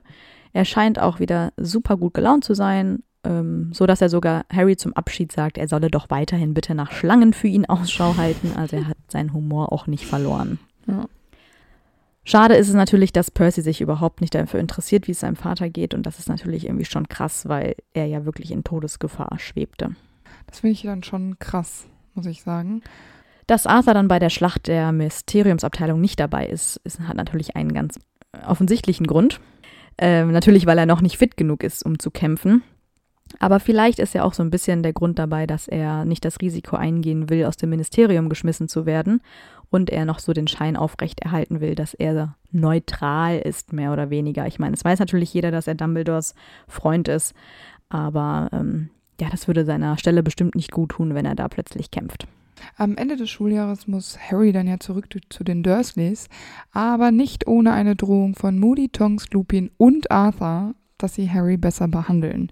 Und es ist auch eine abgefahrene Mischung, ne? So ein richtiger Dursley-Moment. Mhm. Sind die Richtigen dabei. Vor allem Arthur macht natürlich einen ganz tollen Eindruck, weil den kennen die Dursleys ja schon. Da haben die ganz viel Vertrauen plötzlich, wenn der so neben Moody steht. Hm? Ja. Der Krieg ist nun in vollem Gange und Arthur wird durch die neuen Umstände der Wizarding World befördert zum Leiter des Büros zur Ermittlung und Beschlagnahme gefälschter Verteidigungszauber und Schutzgegenstände. Und dieses Büro gehört der Abteilung für magische Strafverfolgung an. Also es ist jetzt echt ein ganz anderer Bereich. Und es wird neu eingerichtet von Scrimgeour, der dann kurz vorher Zaubereiminister geworden ist und Fudge abgelöst hat. Und Arthur hat nun 10 Mitarbeiter, die für ihn arbeiten. Also er hat sich vergrößert. Vielleicht, weil der Teil jetzt ein bisschen wichtiger geworden ist und diese Beförderung ja dann vermutlich auch was damit zu tun hat, dass Scrimgeour sich erhofft, einen Kontakt zu Harry zu halten. Und da muss er vielleicht ein bisschen Arthur warm halten und so ein bisschen umschleimen. Dass dieser Kontakt ein bisschen einfacher für Scrimgeour wird zu Harry. Genau. Ich meine, im Grunde macht er ja das Gleiche wie vorher, nur dass es jetzt sich nicht mehr nur um Muggelgegenstände handelt, sondern eben Artefakte, die verzaubert werden, um vermeintlich vor Voldemort und den Todessern zu schützen, was natürlich dann Betrug ist. Und ich meine, dass er jetzt weniger mit Muggelgegenständen zu tun hat, das bedauert Arthur natürlich. Harry wird von Dumbledore zu den Weasleys gebracht, die natürlich ihre Sicherheitsvorkehrungen verschärfen müssen und deswegen stellen sich Arthur und Molly stets eine Sicherheitsfrage, bevor Arthur eintritt. Und Arthurs Frage ist, wie soll er Molly nennen, wenn sie alleine sind? Und sein nun nicht mehr ganz privater Spitzname für Molly ist Molly-Röllchen, was Harry natürlich sehr unangenehm ist zu hören. Vor allen Dingen ist die Frage, wenn sie alleine sind, wie soll Arthur Molly nennen? Und dann in dem Moment steht einfach Harry dabei und keiner ist gerade alleine. Also. Ja, und vor allem Molly sagt dann so, warum müssen wir das überhaupt immer machen? Das ist doch jetzt irgendwie auch Quatsch. Und Arthur sagt, weil sie dann so sagt, naja, jemand könnte auch das einfach aus dir rausquetschen, bevor er hierher kommt in deiner Gestalt. Und Arthur sagt dann, ja, naja, es sind Vorschriften des Ministeriums und deswegen muss ich das als Mitarbeiter auch machen, wo ich mir denke, naja, aber sonst hältst du dich auch nicht immer an die Vorschriften, ne? Aber dann kommt ja auch Arthurs sehnlichster Wunsch eben heraus, weil das ist die Frage, die Molly ihm stellt. Und zwar ist das ja eben, wie gesagt, herauszufinden, wie Flugzeuge in der Luft bleiben. Während der Ferien, die Harry im Fuchsbau verbringt, bringt Arthur oft schon Nachrichten nach Hause mit, die erst später im Tagesprophet stehen, wie zum Beispiel, dass Florian Fortescue und Mr. Ollivander aus ihren Läden verschwunden sind Und außerdem ist auch Bill mit seiner Verlobten Fleur im Haus. Ich könnte mir vorstellen, dass Arthur da manchmal ein bisschen als Puffer agieren muss zwischen Molly und Fleur.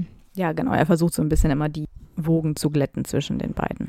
Zu Harrys Schutz bekommen die Weasleys wieder so Spezialwagen, um damit in die Winkelgasse zu kommen. Und Arthur begleitet die Schüler natürlich dann auch zum Schutz.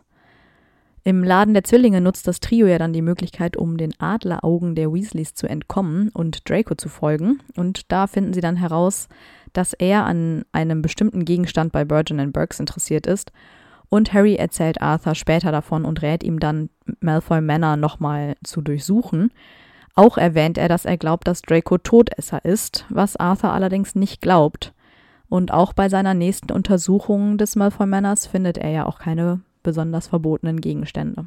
Ich finde es aber schon krass, dass Harry anscheinend Arthur auch so doll vertraut, dass er so einen Fact wie Draco ist ein Todesser auch einfach so äußert. Also ich meine, das hätte er nicht machen müssen, ja, aber anscheinend glaubt er, dass Arthur mit einer solchen Information was anfangen kann.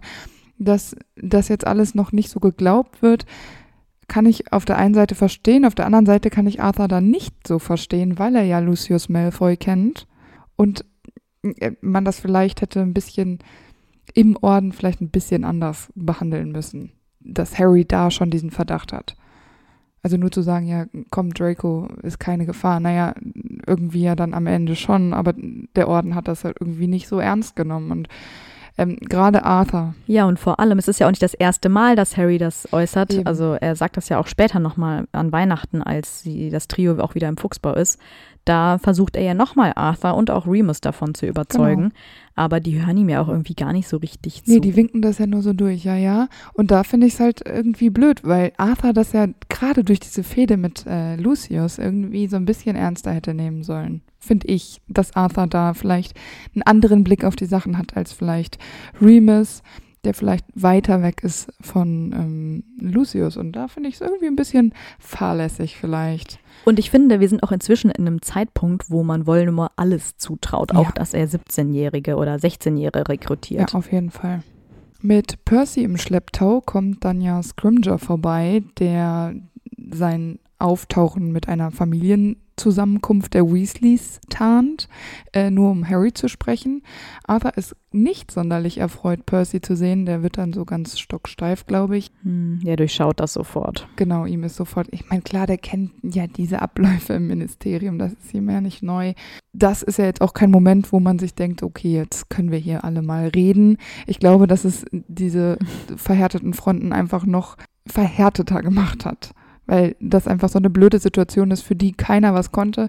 Das ist halt für alle irgendwie schwierig. Ja, als Scrimgeour Harry dann ja auswählt, um ihn nach draußen zu begleiten, da will Arthur eigentlich einschreiten, aber Harry stoppt ihn dann und sagt, das ist schon okay.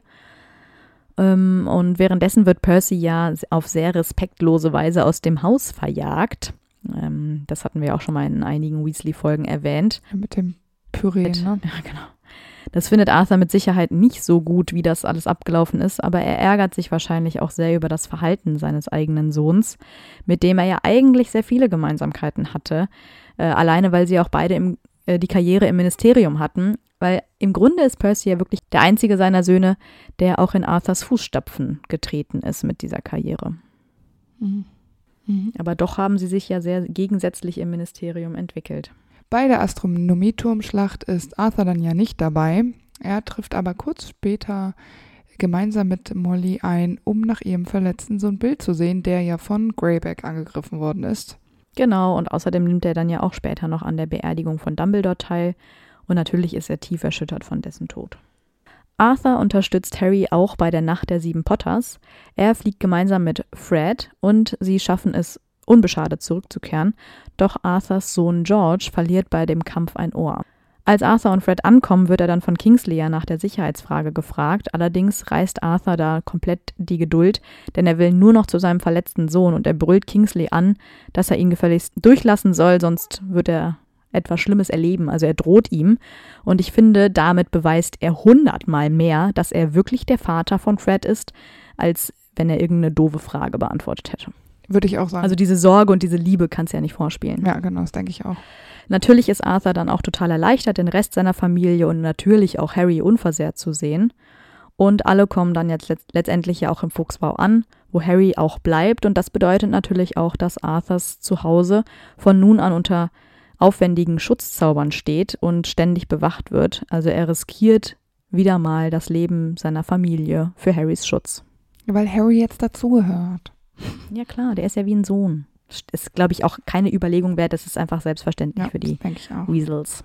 Ja, und trotz des Krieges, der gerade tobt, findet Fleur und Bills Hochzeit statt.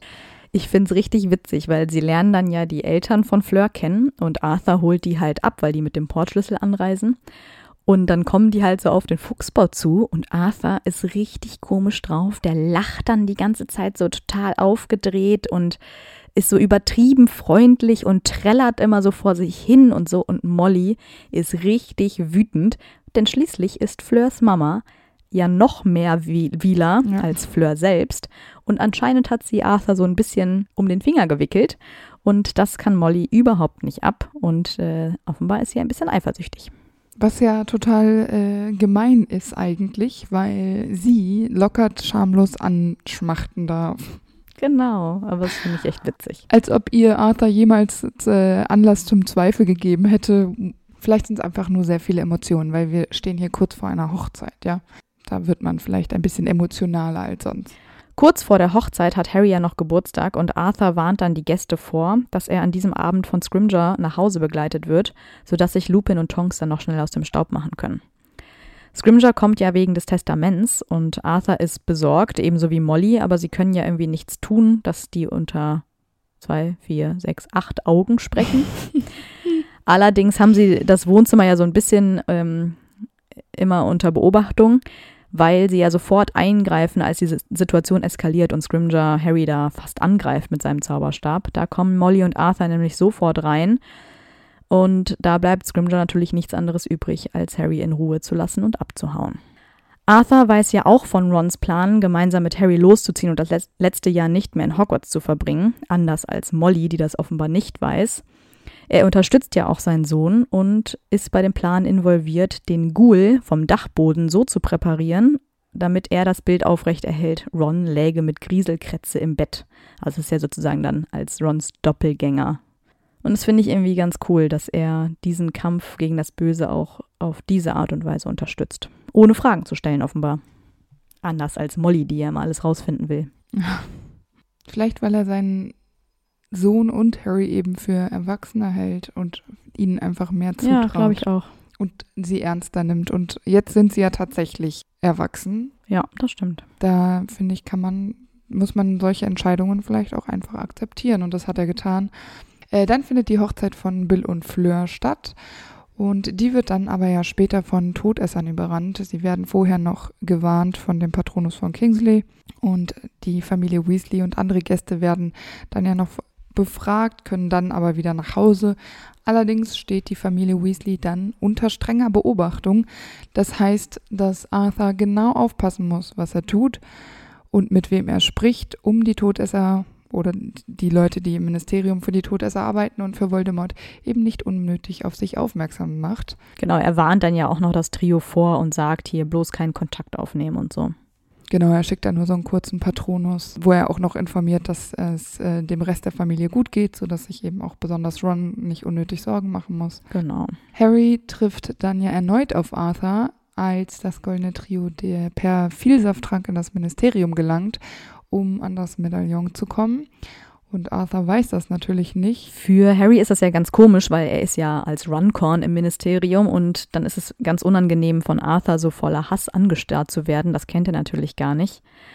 Aber Arthur hat natürlich deswegen so einen Clinch mit Runcorn, weil er ja absolut gegen die Behandlung der Muggelgeborenen ist, die derzeit im Ministerium herrscht. Und damit macht er sich ja auch nicht sonderlich beliebt. Aber er ist halt eben sehr korrekt und hat sein Herz am rechten Fleck und sagt auch hier wieder seine Meinung und stößt natürlich damit auf das Unbehagen der Todesser-Mitarbeiter, sag ich mal. Ja. Arthur hat ja auch eine Akte in Umbridges Büro und handschriftlich hat Umbridge sogar eine Notiz dran geheftet, dass Arthur bestraft werden muss. Als Harry dann später das Tabu bricht, weil er Voldemorts Namen ausspricht, wird bekannt, dass Ron und Harry beisammen sind und so muss sich die ganze Familie Weasley verstecken und Arthur kann eben nicht mehr zur Arbeit ins Ministerium gehen. Ja, ich glaube, das ist es bei diesen derzeitigen Werten, die das Ministerium vertritt, wahrscheinlich gar nicht mal so schlimm für ihn, weil er es wahrscheinlich eh noch kaum da ausgehalten hat. Aber es ist natürlich super schrecklich, so in Angst und Schrecken um seine Familie zu leben, und während einem dann selber auch die Hände gebunden sind und man kann ja nichts tun, weil die sind ja untergetaucht. Ja, genau. Zur Schlacht kommt Arthur mit seiner Familie natürlich nach Hogwarts und auch Percy erscheint da ja, weil er wieder zur Vernunft gekommen ist. Und Arthur verzeiht ihm das natürlich sofort. Genau. Und während des zweiten Teils der Schlacht kämpft er dann neben Percy gegen Pius Thicknessy und sie können ihn auch gemeinsam besiegen. Außerdem ist er natürlich auch noch Zeuge, wie seine Frau Bellatrix Lestrange tötet, nachdem sie fast Ginny töten wollte. Und von Ginny hat Arthur ja eigentlich erwartet, dass sie im Raum der Wünsche bleibt während der Schlacht, aber ich glaube, so tief im Inneren konnte er sich denken, dass Ginny sich sowieso nicht daran hält. Ich denke auch. Natürlich ist der Verlust seines Sohnes Fred sehr schlimm für Arthur und auch den Rest der Familie Weasley.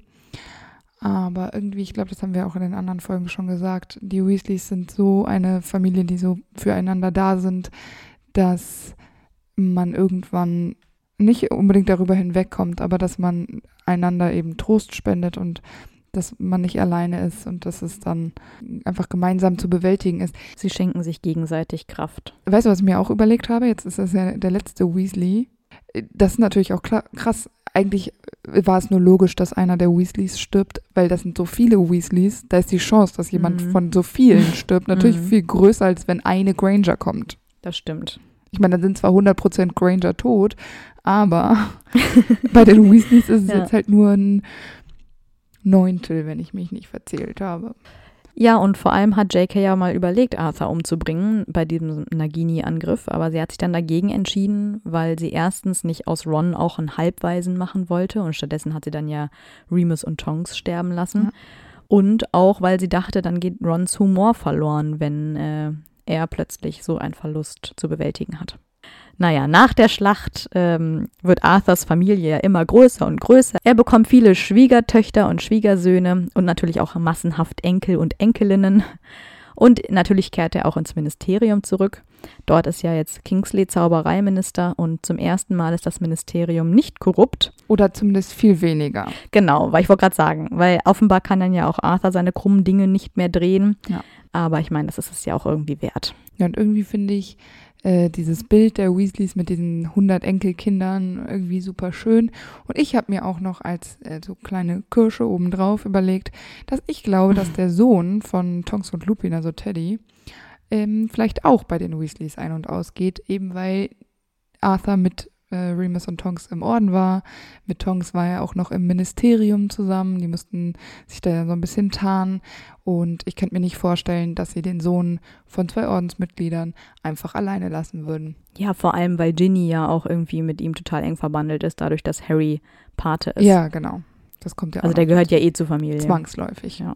Ich finde Arthur an sich ziemlich witzig und einen coolen Charakter in den Büchern, aber ich verstehe immer nicht so genau, wie ein Mensch, der Muggel so liebt und jeden Tag mit Muggeldingen zu tun hat, so wenig Ahnung von Muggeln hat. Und ich finde, das macht Arthur ziemlich inkompetent.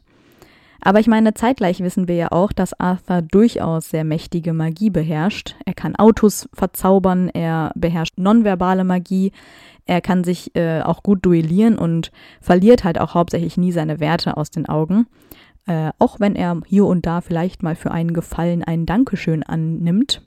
Ich finde, er ist einfach ein unglaublich liebenswürdiger Vater, Mentor und natürlich auch ein wichtiger Charakter der Reihe, der für eine vorurteilsfreie Welt steht, für die es sich ja auch lohnt zu kämpfen, auch wenn man damit aneckt. Und ich meine, natürlich hat er das Glück, dass er neben Molly immer als der softere Erziehungsberechtigte gilt. Und in Sachen Erziehung fällt er ihr ja auch schon häufiger mal in den Rücken und bremst sie meiner Meinung nach ein bisschen zu wenig, wenn sie sehr streng wird. Aber ich glaube, das ist auch ein schwieriger Job. Ich habe dem nichts mehr hinzuzufügen. Ich finde das gut, was du gesagt hast. Ja, ich glaube, über Arthur kann man sich wirklich gut unterhalten, weil es sehr viele Dinge gibt, die diskutierwürdig sind. Mhm. Weil ich meine, er ist cool und alle lieben Arthur und er ist ja auch durch seine Werte ein ganz, ganz toller Mensch, aber dann kommt diese korrupten Dinge, die er da ständig dreht, ja, und irgendwie diese Unfähigkeit, die er in seinem Job hat. Und auch erziehungsmäßig finde ich es irgendwie auch nicht so ganz richtig, was er da immer tut. Aber man liebt ihn halt trotzdem, weil das ist Arthur. Ich glaube, dass die Punkte mit der Korruption im Ministerium und dass er so lasch erzieht und so, das ist so detailreich. Weißt du, da, wenn du nur die Oberfläche von Arthur dir anschaust, dann ist er lustig, ein bisschen trottelig, dann gutherzig, dann lieben wir, dass er so tolerant ist und für ihn eigentlich alle gleich sind. Wenn du dann aber genauer hinguckst, dann wird es vielleicht ein bisschen fragwürdig. Aber wenn du echt nur an der Oberfläche bleibst, dann ist er ja, dann ist er fast fehlerfrei. Ne? Da gibt es nichts. Er unterhält dich gut, er hat die richtigen Werte. Ja, und das ist ja auch im Film gar nicht so deutlich. Ja, genau. Ja, schreibt uns eure Meinung über Arthur gerne in die Kommentare und als Nachricht. Und wir hören uns am nächsten Mittwoch wieder. Ganz genau, habt eine gute Woche. Macht's gut. Tschüss. Und weil es so lustig war, hier noch ein paar Outtakes. Coolio. Nee, doch. Nee, für seine Arbeit mit Muddel. Nee, doch. Nee. Weil Molly ist ja angeheiratet und dadurch, dass Arthur selbst auch nur Brüder hat, waren das auch nur männliche Jungs. Männliche Jungs? Nee, doch. Nee. Antonia und ich haben wieder Verbindungsprobleme. Ich höre dich gut. Ach so, ich höre dich immer nur so abgehackt. Nee, doch, nee. Und Arthur beginnt dann nach der Hochzeit oder währenddessen. Nee, das ist Quatsch sozusagen, das macht gar keinen Sinn. Während der Hochzeit? Ja, ich will. Ich will arbeiten. Nee, doch, nee. Siehst du mich eigentlich? Tanzt du oder redest du? Nee, ich tanze. Nicht, weil ich wollte dir stumm sagen, dass ich total d'accord bin und dazu jetzt nichts mehr zu sagen hatte. Und dann habe ich angefangen zu tanzen. Das hat so gehackt, dass es irgendwie ganz komisch aussah. Und dann konnte ich nicht beurteilen, ob du gerade redest oder ob das Tanzen sein soll. Nö, habe ich nicht. Es sollte Tanzen sein, tatsächlich. Nee, doch. Nee. Ja, oder weil er so, ich habe doch gesagt, dass er manchmal so verträumt und verplant ist. Ich meine, Klaus Fritz übersetzt das, ne? Der muss sich ja was dabei gedacht haben. Und vielleicht hatte der den gleichen Ansatz wie ich. Nein, der hat sich bestimmt gar nichts gedacht. Doch, jetzt, der hat sich das gedacht. Das unterstützt ja meine Theorie auch. Deshalb bin ich da jetzt für meine Theorie. Also ich unterstütze meine Theorie mit einer Theorie von mir. Wie nennt man das? Inception. Theorie Inception. Ja. Nee, doch, nee. Allerdings hält seine Begeisterung dann auch nur so lange. Oh. Nee, doch. Nee. Als der Zeltplatz dann, dazu spricht man nicht als aus, als der Zeltplatz. Nee, doch. Nee. Barty Crouch Senior, ja genau. Barty Crouch Senior macht das jetzt. Nee, doch. Nee. Oder wie manche Kommentare, die wir bekommen, wenn jemand sagt, ihr habt es falsch gesagt, Harry ist reinblütig. Ihr habt gesagt, er ist Halbblüter, aber er ist ein Reinblut. Nein, und werd mal richtiger Fan. Lies mal die Bücher. Aber wenn man nur die Bücher liest und nur die Filme guckt auf Deutsch oder auch auf Englisch, nee, das macht gar keinen Sinn, dann sagt man, wird einem beigebracht, Voldemort zu sagen.